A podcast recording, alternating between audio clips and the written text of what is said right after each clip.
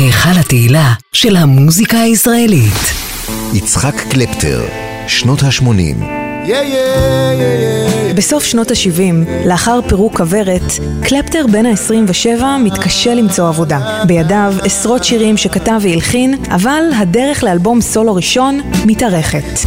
בואי הנה, בואי לכאן, אני שולח לך צליל מכוון. התקופה הקשה, הכלכלית ונפשית נמשכת כשנתיים, עד שיונתן גפן מציע לו להשתתף במופע שיחות סלון. צלילי חליל אל החולות של המדבר היה שולח.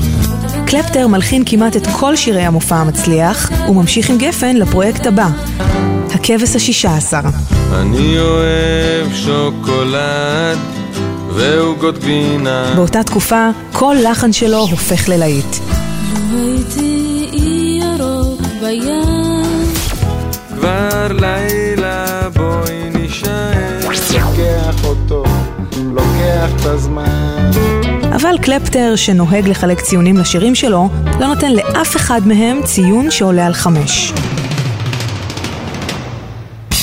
בשנת 1981 הוא נכנס לאולפן ביחד עם המעבד ירוסלב יעקובוביץ'. הוא מקליט את אלבום הבכורה שלו, יצחק. לא לא,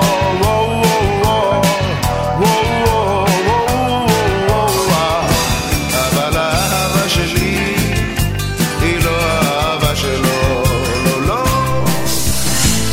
קצת אחרי המעבר לקדמת הבמה, מכר ותיק יוצר איתו קשר. זה אריק איינשטיין, והוא קורא לו לדגל.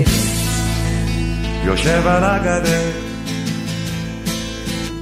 רגל פה רגל שם, ביחד הם יוצרים שניים מהאלבומים החשובים של איינשטיין, יושב על הגדר ושביר. ובעוד שהלחנים שלו עבור אחרים פורצים קדימה, כן כך נראית העיירה שלי.